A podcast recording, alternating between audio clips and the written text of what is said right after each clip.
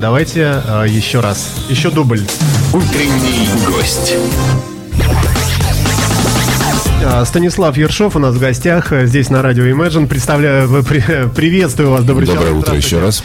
А, Доброе ли оно? Смотрите, какая погода и какой черный Петербург сразу стал из-за вот этого всего. Очень хорошая киношная погода для того, чтобы прийти в Англитер Cinema Lounge посмотреть правильное кино на языке оригинала. Да, мы понимаем, что вы, конечно, будете рекламировать свое замечательное детище. Э, Кинотеатр Англитер, элитное такое место. Абсолютно Э, не элитное, место правильное просто, оно не элитное, оно как раз никакой элитарности, кроме расположения в знаменитом отеле, на этом, собственно, вся элитарность А заканчивается. мне кажется, здесь все элитарное, и название, само и место историческое, и Значит, название достаточно простое, знаете. мистическое. Да нет, название очень простое. Англитер гораздо более устойчивый бренд. Я помню, когда мы открывались там три с лишним года назад, ко мне приходили всякие специалисты по маркетингу и говорили, давайте назовем Есенин там или что-нибудь еще. Но с моей точки зрения, как бы ни назови э, площадку, которая находится в Англитере, все равно все будут говорить в городе, пойдем смотреть кино в Англитере. Поэтому мы пошли по замечательной питерской традиции. Ресторан, ресторан, место, место, кинотеатр, кинотеатр. Поэтому на самом деле кинотеатр называется кинотеатр. А место его расположения это отель Англитер. Книга называется «Книга», кинотеатр называется «Кинотеатр». Да. А, давайте о вас несколько слов. А, закончили Московский физический технический институт. Физико-технический. Физика, да. МФТИ. А, Работали инженером, а, а потом вас угораздило, я сразу пробегаю через все, через... э, Ну да, там много чего было. Да, через Мариинский театр, через, э, тут, На там, через студию Горького. И, и- и теперь, э, и, и- теперь вы кто? Как вы сами себя назвали бы?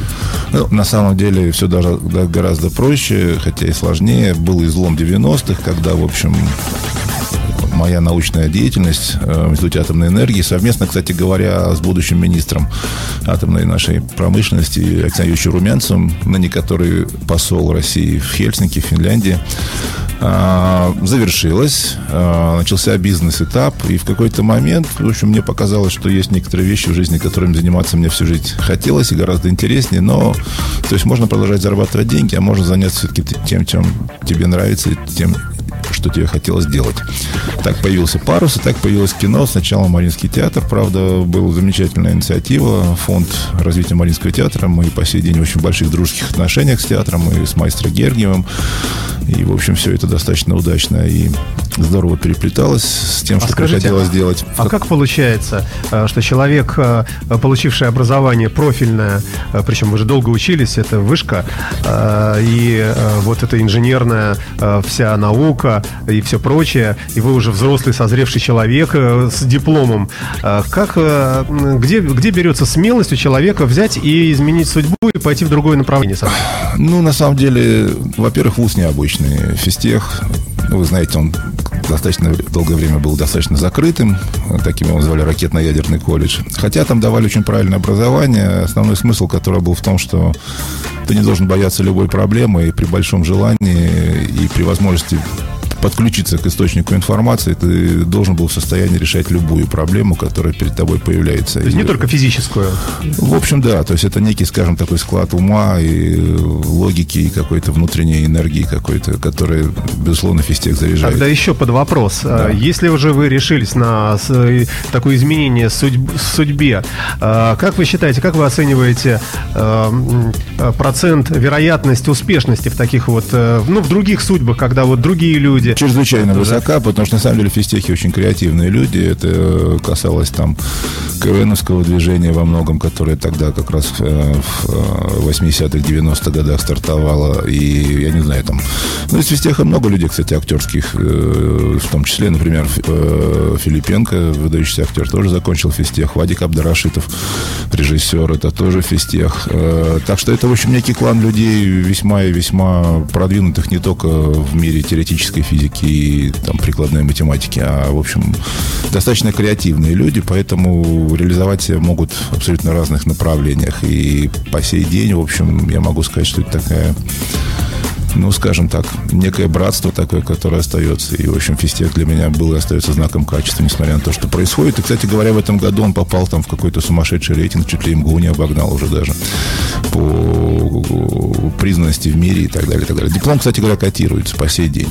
А почему кино? И вообще, как вы оцениваете кино а, с точки зрения, ну, некого такого, ну, несуществующего, конечно, но рейтинга? Ну, например, скажем, вот кинематографом заниматься круто, а вот рок-музыка еще круче, а вот балетом это вообще, это все ерунда, там, кино по сравнению с балетом, или спортом еще круче. Вот э, Ну, на самом кино деле, где стоит? На самом деле пристрастие мое было и остается это классический музыкальный театр. Это то, чем действительно мне хотелось всю жизнь, к чему хотелось прикоснуться и попробовать что-то сделать в этом направлении. И, кстати, тут получился у нас замечательный такой результат. В 2009 году был снят фильм, который, в общем, всколыхнул мировую театральную музыкальную общественность. Называется «Музыкальная Одиссея в Петербурге» с участием Дмитрия Хворостовского и Рене Флеминг. Фильм вышел на экранах в более чем 60 странах мира. И, в общем, многие каналы мировые его показали. И в Америке, и в Японии, и в Европе, естественно, Моцарта и так далее, и так далее. Поэтому это кино как бы просто немножко другая история. Она была связана с тем, что может быть, кто-то помнит, и слушателей был такой период конца 90-х, когда, в общем, кино совсем шаталось.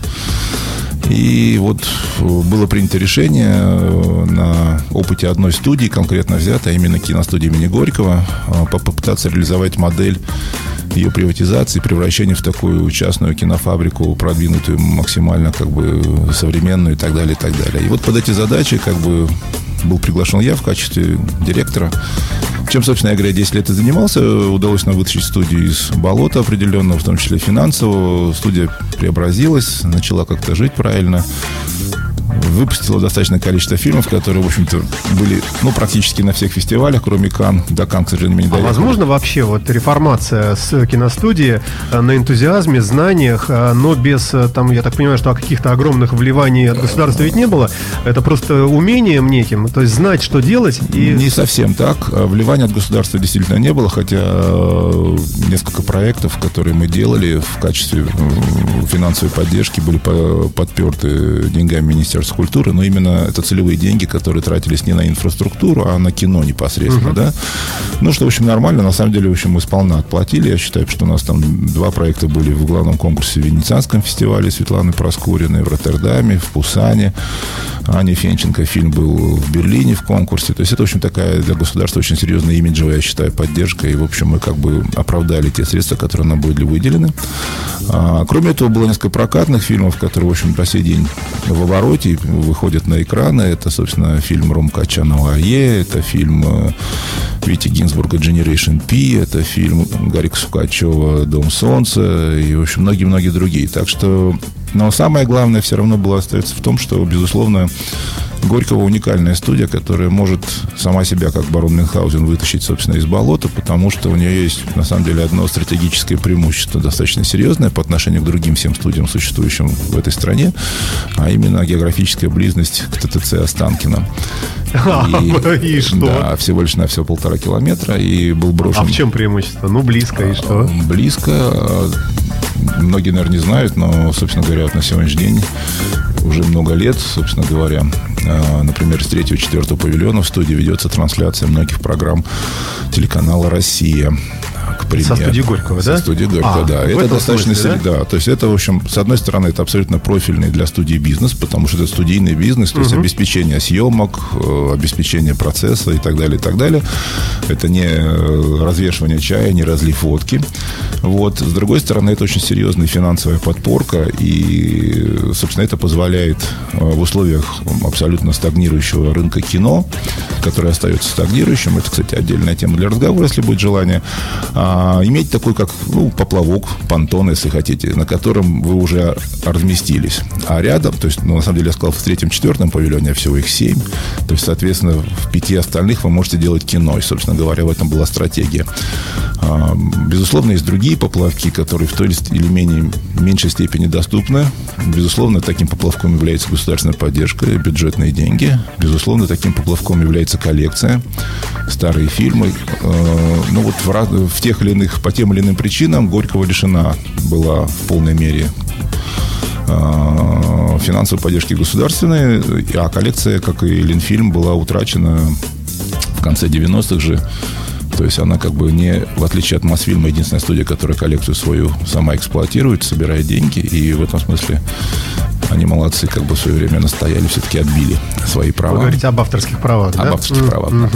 Вот, поэтому, но тем не менее, Горького абсолютно самостоятельная единица, и, в общем, с моей точки зрения, весьма и весьма должна ощущать себя весьма независимо, в том смысле, что, что собственно, и было там до конца 2010 года, пока я находился на студии. В общем, мы делали то, что считали нужным, делали то кино, которое нам хотелось. Станислав Ершов в студии радио Imagine хвастается и правильно делает. А что Э, остается? Великий человек, поднявший из руин студию имени Горького. Ну, не всегда так, не совсем об Ну, этом, слушайте, ну, давайте, вы- вы пользуйтесь возможностью, давайте скажем, что... что Но не растворилась в эфире, это точно, да. То есть, по крайней мере, могу честно сказать, после десятилетнего пребывания студия живет и живет нормально. Скажите, ну а теперь о глобальном кинематографе несколько буквально слов.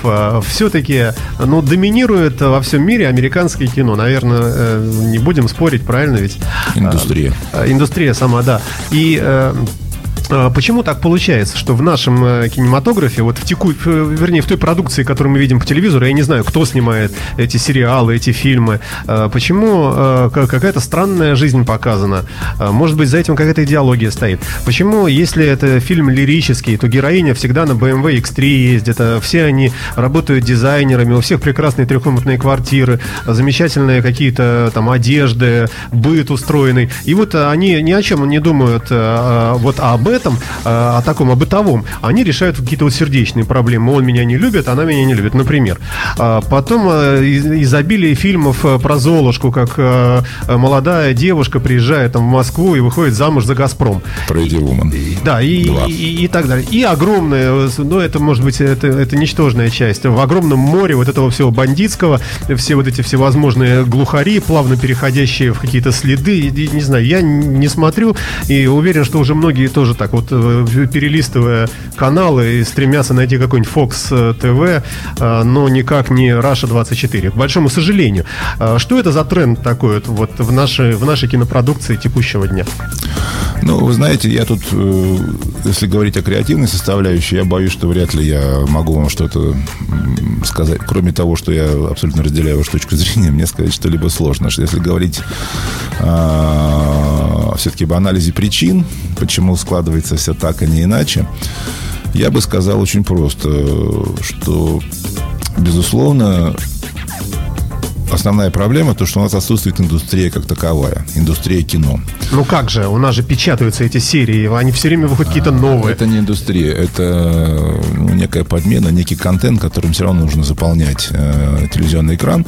Хотя там существуют, вы знаете, время от времени проме- мелькают э, неплохие сериалы. И, в общем, не могу сказать, что я большой поклонник нашего сериального контента и вообще сериального контента в целом. А, ну, другой просто режим. Хотя, в общем, я вам честно хочу сказать, что это тоже вопрос индустрии. Да? Вот на сегодняшний день, например, многие там, если мы будем говорить про Голливуд, многие же мастера ушли в сериальную историю, потому что в первую очередь появилась индустрия правильная, то есть э, то, что называется video on demand, VOD, да, когда можешь ты Я находить... не знаю, вы не, Ну, когда не ты- ищите у меня. ну, очень просто, на самом деле. Ты, сидишь дома, и у тебя выходит супер-пупер сериал, и ты можешь, заплатив там 20-30 долларов по интернету или через там сеть соответствующую, или каким-то образом заказать, и тебе этот контент придет на твой телевизор, домашний кинотеатр, и ты посмотришь, собственно говоря, любой HBO-шный Это сериал. вы сейчас в, ка- в каком срезе говорите? О том, что люди не ходят в кинотеатры? Или... Нет, это разные, это разные абсолютно контенты. Я говорю о том, что перед тем, как выставлять какие-то требования к индустрии с точки зрения креатива, нужно сделать так, чтобы эта индустрия заработала. А заработала это означает следующее. Кино – дорогое удовольствие, да, то есть как бы, если вы тратите на фильм там несколько... Не согласен. Тогда Абсолютно как же согласен. так получается, что тратят огромные деньги на ерунду? А почему огромный, кто вам сказал? А, может быть, вы и правы, да. Я вам хочу сказать, что бюджет э, всей нашей кинематографии это бюджет одного блокбастера там компании Disney Sony Pictures Releasing. Одного. А если в этом про это я и говорю, о том, что мы находимся где-то в уровне индустриально, еще раз подчеркиваю. То есть все говорят, вот ты там против российского кино. Нет, не против. Российское кино было, будет и никуда не, не делось, и сейчас есть. А, вопрос его развития, вопрос традиций, сохранения и так далее, и так далее. Для этого нужна индустрия. Что такое индустрия? Индустрия – это в первую очередь деньги, к сожалению. Вот несколько цифр, вы поймете, о чем я говорю. Значит, мы статистически находимся в зоне шума. В кино в стране ходит менее 5% населения. менее 5% населения. Это означает, что, в принципе, ну, какая-то статистическая ошибка где-то. Ну, вот, так как я человек технический, это статистическая ошибка в любой в теории вероятности. А, при этом 80% нашего рынка, нашего бокс-офиса, то есть вот из этих 5%, 80% это Голливуд. То есть на российское кино ходит менее 1%. На еще гру, гру, более грустная ситуация. Ну, это Обама виноват, это мы нет, знаем. это да. не виноват не Обама. Нет, Обама виноват во нет, всем. Нет, нет, виноват не Обама. А для этого есть абсолютно объективные показатели. Э, В Америке, например, э, если мне память не изменяет, там 47 тысяч экранов.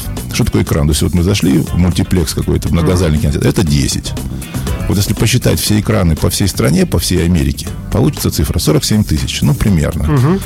А в России 3,5 тысячи. Поэтому вы можете сделать замечательное кино, Может выдающееся, быть, и не блестящее, надо. талантливое. та- Нет, Мы не надо, знаем, какой надо. тренд. Может быть, Нет. все будут скоро сидеть у Нет, телевизоров. надо. Нет, надо, абсолютно точно, потому что поход в кино – это абсолютно социальное явление. Мы живем в Петербурге. Но у нас это тут- не архаика. Нет, у нас, мы живем в Петербурге избалован. У нас есть Мариинский театр, Михайловский, филармония, там какие-то драматические театры были. Радио Imagine. Ну, Ну, общем, да. много что есть. А теперь представьте, что находитесь в каком-нибудь городе Усть-Урюпинск, в котором нет ничего. И, собственно говоря, для обитателей этого города кинотеатр, полноценно действующий, это единственная возможность быть в тренде, прикоснуться к тем социальным и культурным А почему событиям, нельзя которые- прикоснуться через э, Потому что ЖК девушка- телевизор у себя дома? Нет, потому что девушка купила туфельки, новое ситцевое платье, А. и ей нужно Ну, куда-то выйти. да. В, теле- Да, в согласен. телевизору она в этом, конечно, может сесть, но, скорее всего, испугает э, членов семьи или удивит, по крайней мере. Поэтому это социальное явление, коммуникации. Людям нужно куда-то выходить, демонстрировать там себя, общаться, находить друзей и так далее, и так далее, и так далее. И это было, будет и никуда не денется. А, Безусловно, будет меняться баланс в ту или иную сторону, но то, что как явление социальное, оно останется, это точно, потому что, помните, все время спорили, там, останутся ли печатные это издания, газеты, журналы, там, или все уйдет в интернет. Мне кажется, спор э, еще не... Но тем Еще не менее, нет. но тем не менее они живут, я книги, по крайней мере, да, то есть все равно, Пока. оста- ну все равно остаются, никуда не денется. Вот, поэтому это, ну или по крайней мере надолго, вот, скажем так, определенно, вот.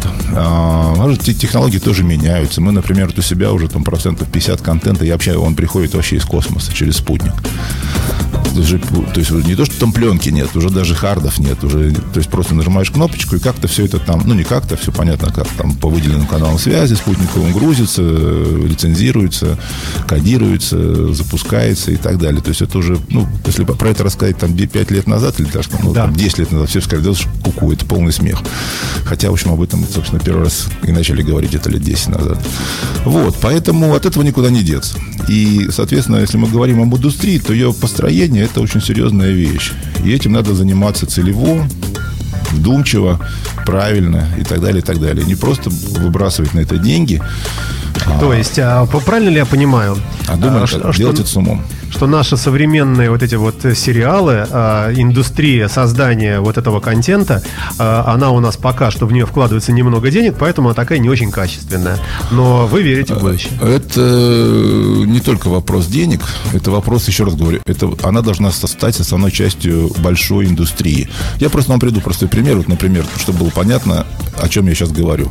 А, есть такой неплохой режиссер, Мартин Скорцезе его зовут. Есть. Весьма, весьма выдающийся, я бы даже сказал. И есть такой неплохой музыкант, Мик Джаггер его зовут. Есть. Очень неплохой, да. Вы понимаете, что должно было произойти на канале HBO, чтобы вот эти два человека встретились с продюсерами канала, договорились, сели и выпустили сериал под названием «Винил», который посвящен становлению рок-н-ролла вообще. Но считающийся не очень удачным. Но, тем не менее, нет. Он неудачный, потому что он, не- он не просто не собрал того бокса, на который он рассчитывал. Но это, безусловно, piece of art. Да. С- Я Абсолютно- смотрел как абсолютно завороженный с удовольствием. Выдающееся событие. Да. Знаете, сколько стоил пилот? да. Нет. Пилотная двухчасовая серия, которая была вот вы- вышла 14 февраля этого года. 42 миллиона Ума долларов. Они не заработали, но они вернули. Так что это вопрос индустрии. Соответственно, и именно поэтому туда потекло достаточно большое количество очень талантливых режиссеров, которые, безусловно, начинали и которые все равно будут делать кино рано или поздно. Но это другой формат, понимаете? Когда вы делаете кино, вы все равно зажаты временным каким-то временными рамками. У вас есть полтора-два часа, вы должны высказаться. А здесь, допустим, если говорить о сериале, это абсолютно другой формат. Вы можете абсолютно планово в течение нескольких серий рассказать эту историю с какими-то мельчайшими подробностями, с деталями, которые, к сожалению, вы обязаны будете отрезать и пожертвовать, если вы делаете кино.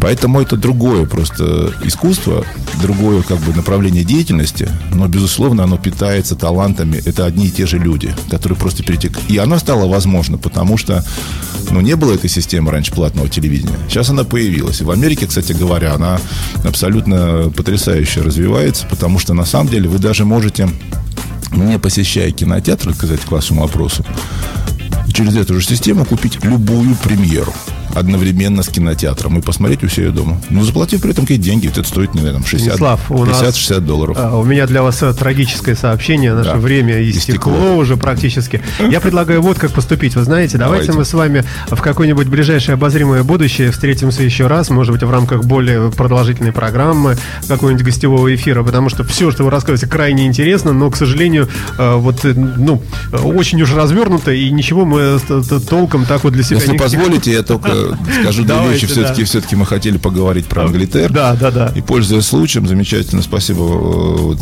коллегам за то, что пригласили. На самом деле, я так понимаю, что площадка, в принципе, не нуждается в дополнительном представлении. Очень много гостей, много людей к нам приходит. Я хочу просто акцентировать внимание на том, что у нас будет очень много интересных событий в сентябре. Мы, собственно, хотели об этом поговорить в Англитере. Да, вот я только об одном упомянул, пользуясь случаем.